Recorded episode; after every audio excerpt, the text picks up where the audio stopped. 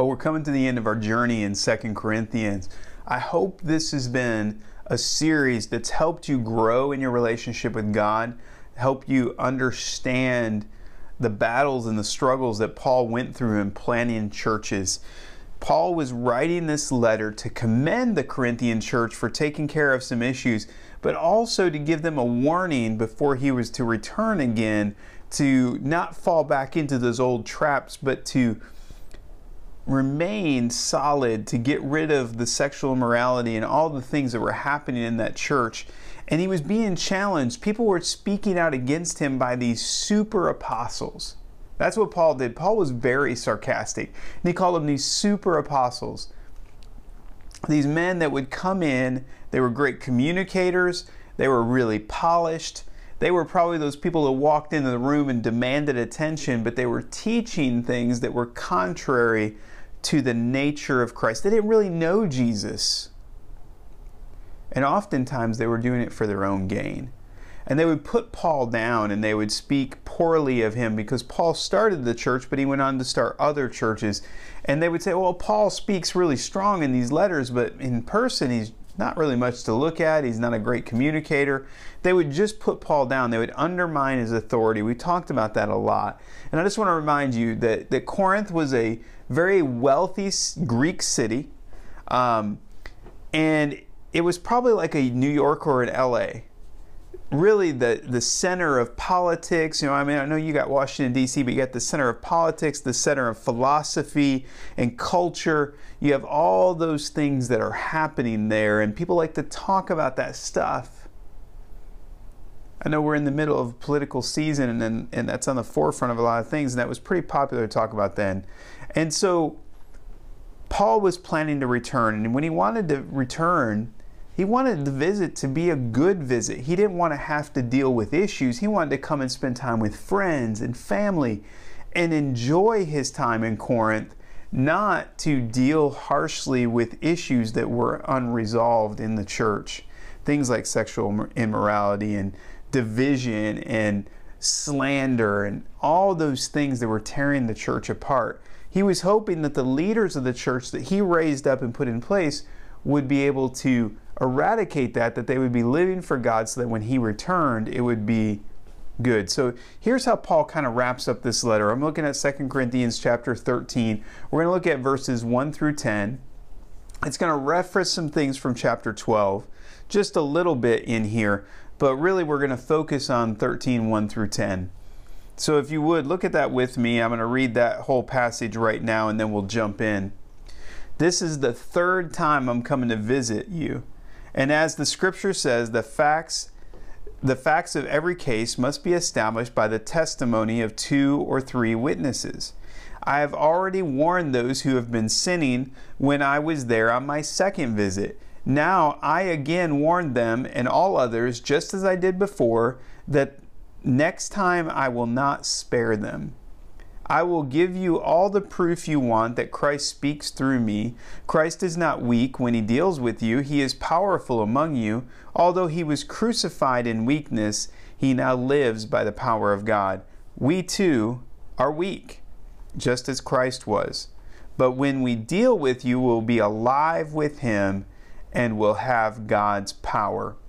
Examine yourselves to see if your faith is genuine. Test yourselves. Surely you know that Jesus Christ is among you, or, in some translations, in you. If not, you have failed the test of genuine faith. As you test yourselves, I hope you will recognize that we have not failed the test of apostolic authority. We pray to God that you will not do what is wrong by refusing our correction. I hope we won't need to demonstrate our authority when we arrive.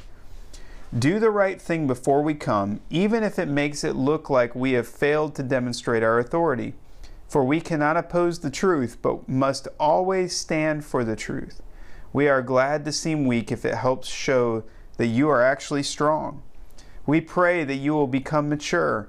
I'm writing this to you before I come, hoping that I won't need to deal severely with you when I do come. For I want to use the authority that the Lord has given me to strengthen you, not to tear you down. Paul's heart Paul didn't want to tear them down. He loved them like a father loved his own children.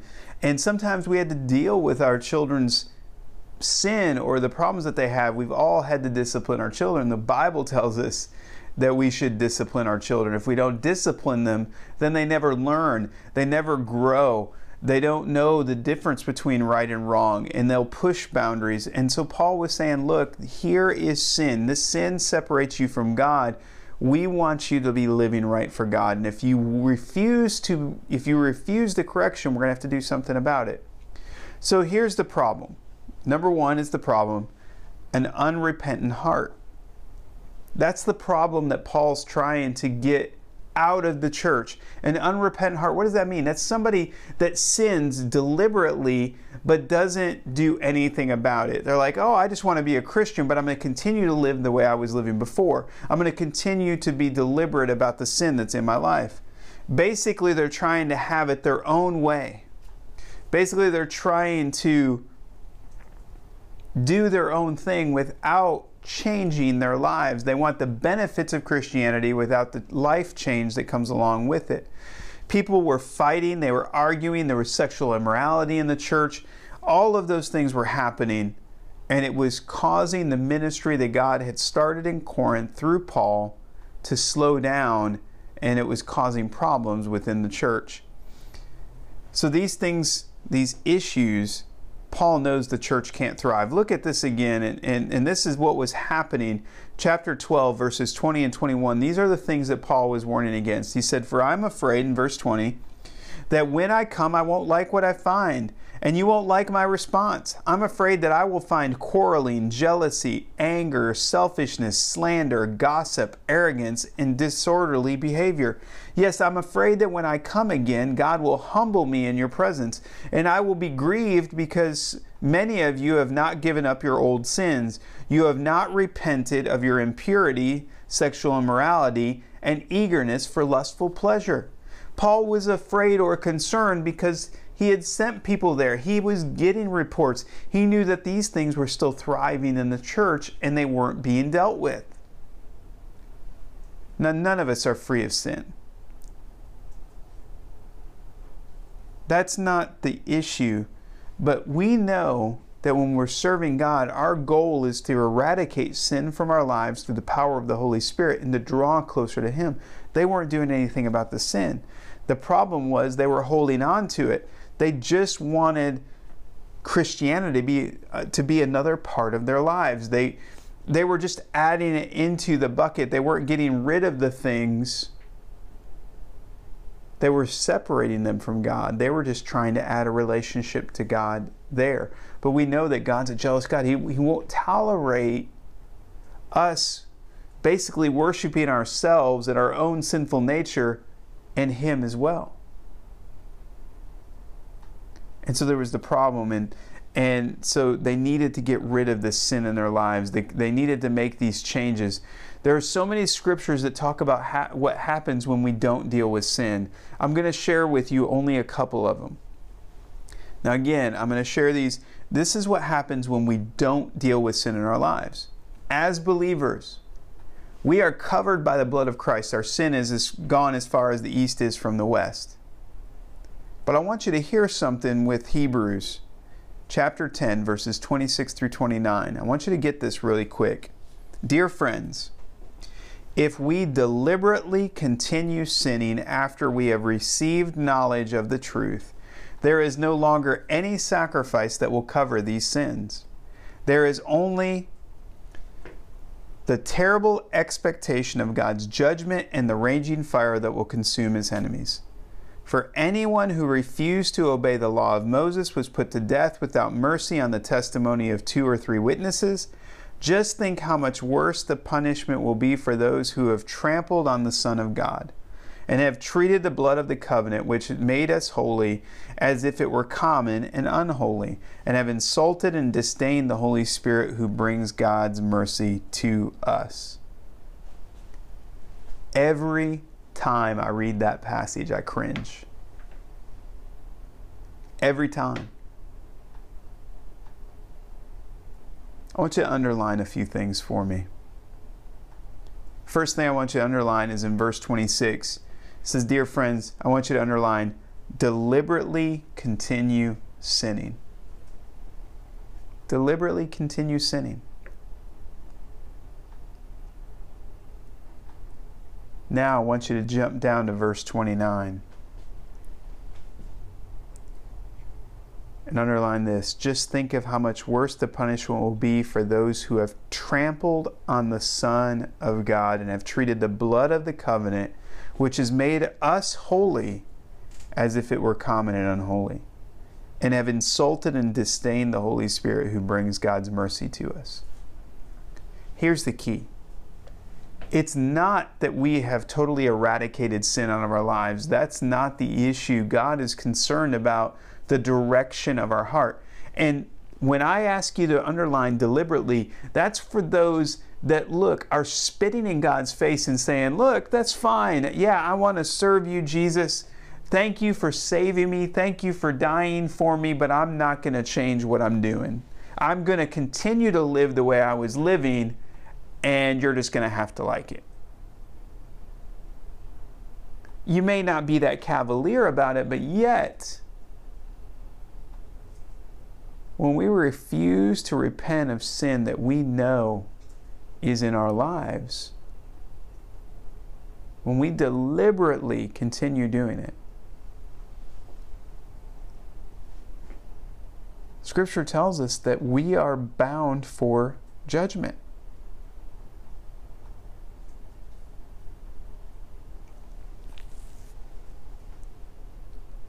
I don't know how God's going to judge all of us. I don't know where His boundaries are going to be and where His mercy is going to cover and where His patience ends. But what I do know is that if we're pushing into God, if we're striving after Him, doing the very best we can to grow in Him and allowing the Holy Spirit to work in our lives, we have nothing to fear. There's nothing that can take our salvation away. But if we treat God as common or flippantly, I read a passage out of Francis Chan's book last week where it talked about how we put what Jesus did for us on the cross in the same category, or sometimes even below, getting married or having a child or somebody winning the World Series or whatever that might be. We get more excited about those things than what Jesus did for us, and sometimes I think that grieves God, that we're not as excited about what He's done for us and in our lives as we are about the other things that are happening in our lives. We treat what Jesus did on the cross as flippant or commonplace. It makes me cringe. I don't want that for anybody. I don't want it for me. I don't want it for my children. I don't want it for anyone that's watching this, anybody in my church. I don't want it for my neighbors. We've been doing this study on Sunday nights called Everybody Always by Bob Goff, and he's talking about loving hard to love people. I don't even want it for the people that rub me the wrong way.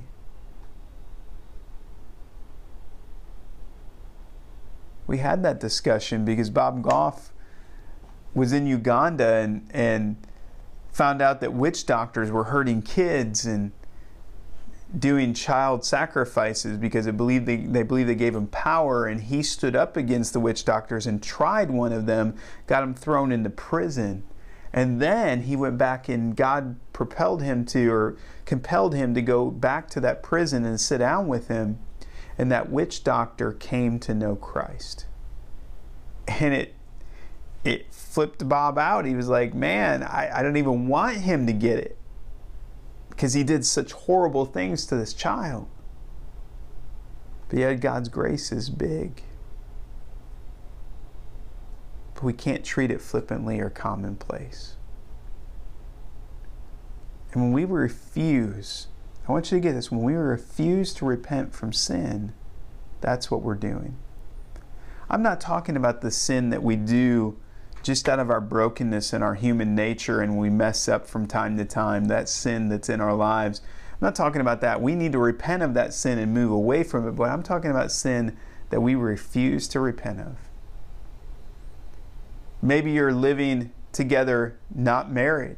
That is a sin. And I know people that refuse to change that situation. And I'm not going to go through a list of other things, but when the Holy Spirit convicts you of different things in your life, maybe you've been cheating the IRS. Maybe you've not been doing with your finances the things that you're supposed to. Maybe you've been watching and looking at things that you're not supposed to. Whatever those things may be, if you refuse, as the Holy Spirit checks your heart, if you refuse to change them, that's unrepentant sin. That's not a great thing. See, there's a problem when we abuse the grace. Romans talks about this. Paul talks about it in Romans. Romans is an amazing book about the journey through to being made right with God. But this is what he says in Romans chapter 6, 1 and 2. Well then, should we keep on sinning so that God can show us more and more of His wonderful grace? Of course not. Since we have died to sin, how can we continue to live in it? People were arguing, well, God's grace is big, and people can see by how much sin we have how big God's grace is, just like that witch doctor that was sacrificing children coming to Christ. That's a lot of grace. That's more grace than a lot of us get. But should we sin more so God's grace will be bigger? Absolutely not. That's slapping Jesus in the face. Through Jesus we have died to sin. It's lost its power. He sent us the Holy Spirit so that we could get rid of that sin in our lives. We didn't have to do it on our own. He gave us the Bible so that we could learn. He gave us each other so that we could learn, so that we could get these things out of our lives. A little further down in chapter 6, look at verses 12 through 14. It says, don't let sin control the way you live. Don't give in to your sinful desires. Don't let any part of your body become an instrument of evil to serve sin. Instead, give yourselves completely to God, for you were dead, but now you have new life. So use your whole body as an instrument to do what is right for the glory of God. Sin is no longer your master, for you no longer live under the requirements of the law. Instead, you live under the freedom of God's grace. That is the key. We are to turn away from sin and live under the grace and freedom of God. And I remember a few years ago, a couple came to the church that we were serving at. They got saved. About a month later, they come to the pastor and say, hey, by the way, we've been living together. Will you marry us? Those are the stories I love to hear, because that conviction and that repentance, they came from the Holy Spirit. Nobody had to tell them they needed to get married. Nobody had to tell them that their sin was there. They knew it from the Holy Spirit. They knew it from reading the Word of God, and they did something about it. But when we choose not to, we put on ourselves condemnation. We slap Jesus in the face. And woe to you. Woe to you if you refuse to repent. So the second thing today is this. So we had the problem, an unrepentant heart. The solution, examine your heart. Examine your heart. Verses 5 and 6 of chapter 13 of 2 Corinthians. I want to read it again. It says, examine yourselves to see if your faith is genuine. Test yourselves. Surely you know that Jesus Christ is among you. If not, you have failed the test of genuine faith. As you test yourselves, I hope you will recognize that we have not failed the test of apostolic authority. Now, Paul is talking about his authority. He's talking about them knowing that Christ is living in them. There's fruit. Paul talks a lot about fruit and the fruit of the Spirit growing in us. When we come to Christ, there's fruit. There's things that change. A few months ago, I preached on this scripture out of Psalm 139. I'm just going to read 23 and 24 because I think it fits. It means we have to make time to make sure our hearts are right with God every day. Look at this. It says, search me, O God, and know my heart. Test me and know my anxious thoughts. Point out anything in me that offends you and lead me along the path of everlasting. That was in our Dangerous Prayers series. Preached on that passage right there. Daily we have to ask God to search our hearts. Daily, God, is there something in me that offends you, that comes between me and you? Help me to get that out of my life. See, when we're seeking after God, that's all God wants. God wants relationship with us. He wants us to seek after Him. He wants us to desire to be with Him. When we do that, He will help us get the sin out. He will help us come to a place where we eradicate that sin in our lives.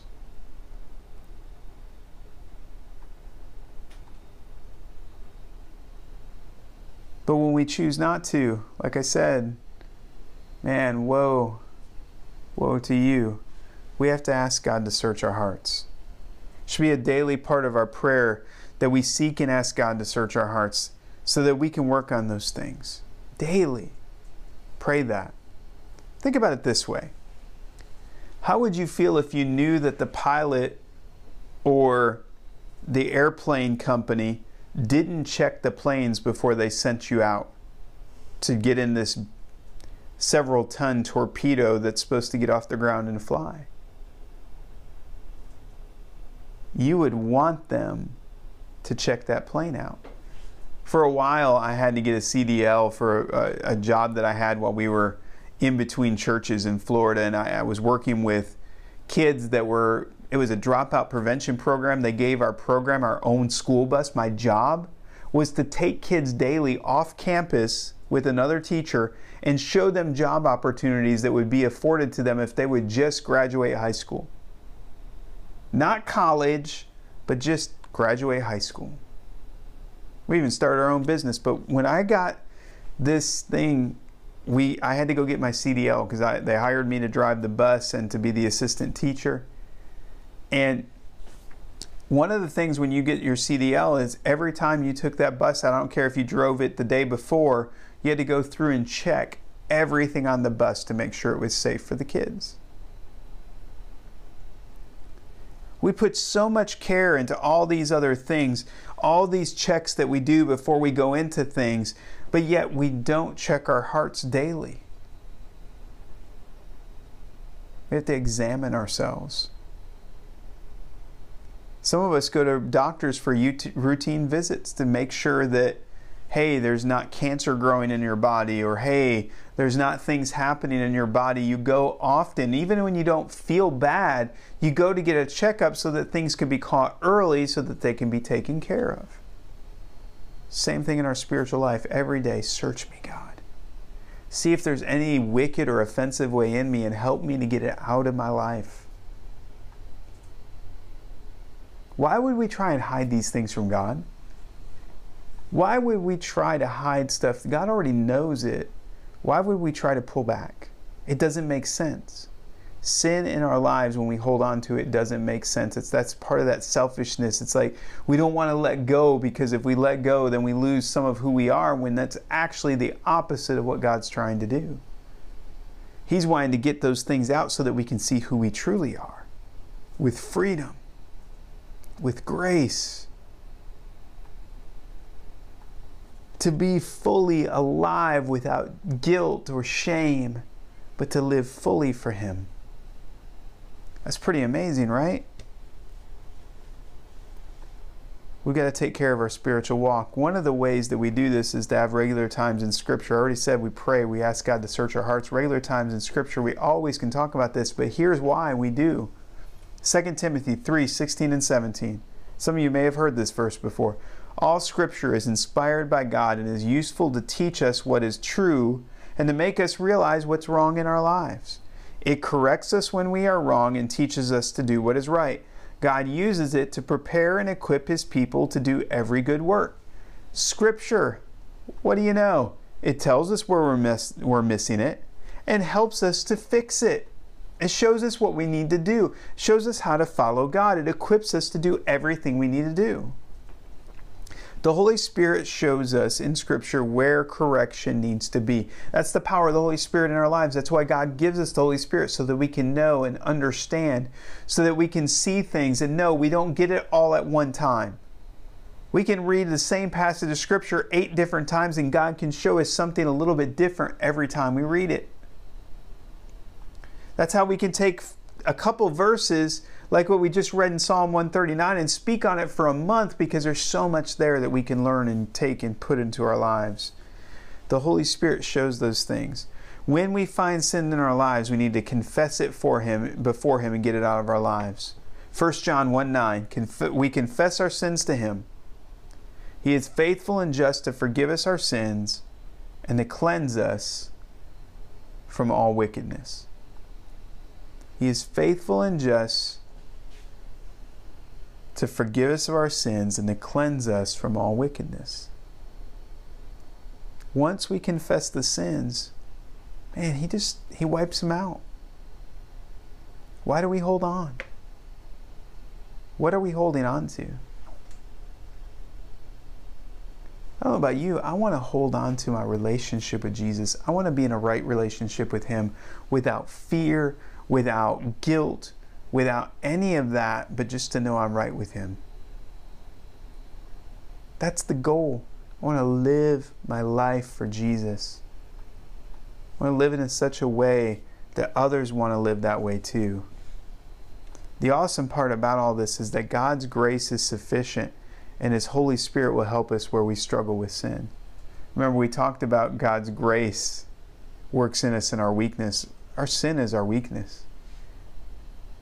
And God's grace will take us through that process. He will get us beyond it. That's the good news. We start out with what happens if we don't repent, if we don't give it to God. But the truth is that God's grace is big, and that when we repent and say, God, man, I'm having lustful thoughts today and I don't want to stumble. God, I'm in a place where I have lied and cheated people. I want that out of my life. Help me to get past it. God, help me to make things right. And He will. His grace is sufficient. He's faithful and just to forgive us and to help us through those things. Now, that doesn't mean that the consequences of our sinful actions go away. You've been cheating on your spouse? That could end badly. At very least, it's going to be a rough time for a while, but God can redeem those things. You've been cheating on your taxes? That can end badly. But God's grace is big. And He can even help us through those times. But there's always consequences to sin. We get the forgiveness of God and we have ourselves right for eternity, but it doesn't wipe out everything in this life. It just helps us to get us on the right track. So we have the Holy Spirit to help us through all this, to navigate it. We have the church. We have our brothers and sisters. Those of you that are watching online, make sure you connect with us so that we can help you where you struggle, so that we can pray with you. Make sure you click on that prayer time if you need it. If this is hitting you hard, when you read like Hebrews and it says, whoa, wait a minute, I've been slapping God in the face. Click on the prayer button. Let us pray with you. We want you to have the freedom and the grace of God in your lives. We speak this in truth. We're not here just to tell you that, hey, if you write a check and put it in the offering, and you help old ladies across the road, and if you don't steal too much music offline, that you're going to be just perfectly fine. God's going to love you, and you should just be happy and smiley, and everything's great. That's not why we're here. We're here to help you to understand what a relationship with God is, and that starts with repenting of our sin and turning away from it and turning towards God and allowing Him the freedom to live in your heart, allowing Him to have control of your life. Not that you give up your personality. He's still going to work through you in those things, but that sinful nature is going to go away. So let me wrap up with one final thought. So we had the problem, unrepentant heart. The solution, to examine our hearts and to fill it with the Word of God and to repent and to get that stuff out. Clean house. Need to do it in my garage and basement. Need to get all that stuff out. It's kind of the same thing in our hearts. And the last thing is the results. What happens if we do this? Maturity. We grow. Man, I get no greater pleasure than watching my kids as they've matured. Man, they're 20, 18, now 16. I'm watching them mature into young men and women of God. My daughter's been on her own for the last 2.5 years, and she's killing it. Paying bills, working, straight A's in school. Man, I'm watching her mature. I look at my children, and Pastor Jennifer and I can talk about this. We look back a few years ago, and you just hope that we don't mess them up so bad that they just get out of high school and can actually function. And it's so awesome when we see them living their lives and doing things. And man, if it wasn't for Robbie and Heather being here, Robbie's just come in and take the production side of all this stuff, and I'm bragging on my kids. Watching Mike at now 16, I'm watching him grow. They're maturing. We were never intended to live in the nest for the rest of our lives. If we were birds, man, it's time to get pushed out and fly. That's what we want to see. We want you to grow so that you can multiply, so that you can disciple others, so that you can be an impactful person for the kingdom of God, that you actually grow in your relationship with God and people look to you. We're like, oh, I don't want people looking to me. Well, grow up. That's the natural order of things. God wants you to grow.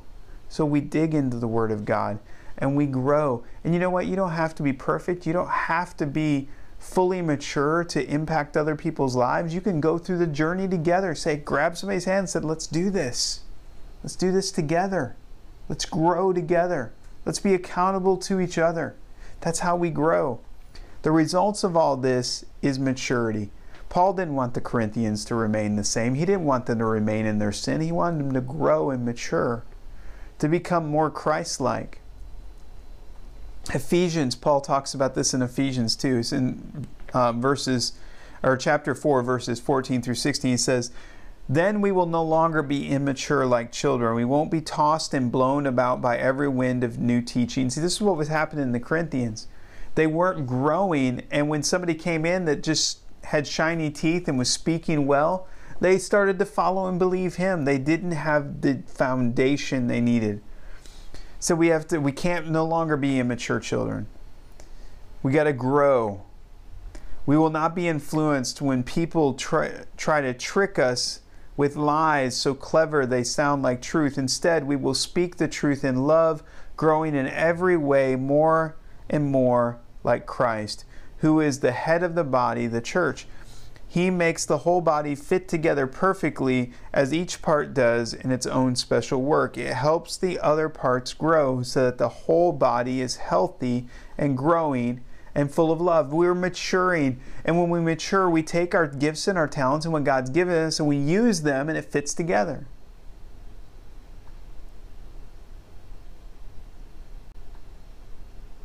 I couldn't do it without the people sitting in this room tonight to make this happen. They're using the gifts that they have and fitting them together so that we can grow as a church. That's being the body of Christ. That's maturing. We don't have to be perfect. We don't have to have it all together, but we're maturing. We're growing. We're not staying the same. And unless we grow and mature, we're going to get blown around. We're going to fall back. James talks about this when he says it's like if we look in the mirror and we see something's wrong, if we don't do something about it, man, it's like slapping God in the face. It says it's terrible. We're to mature and to grow as believers.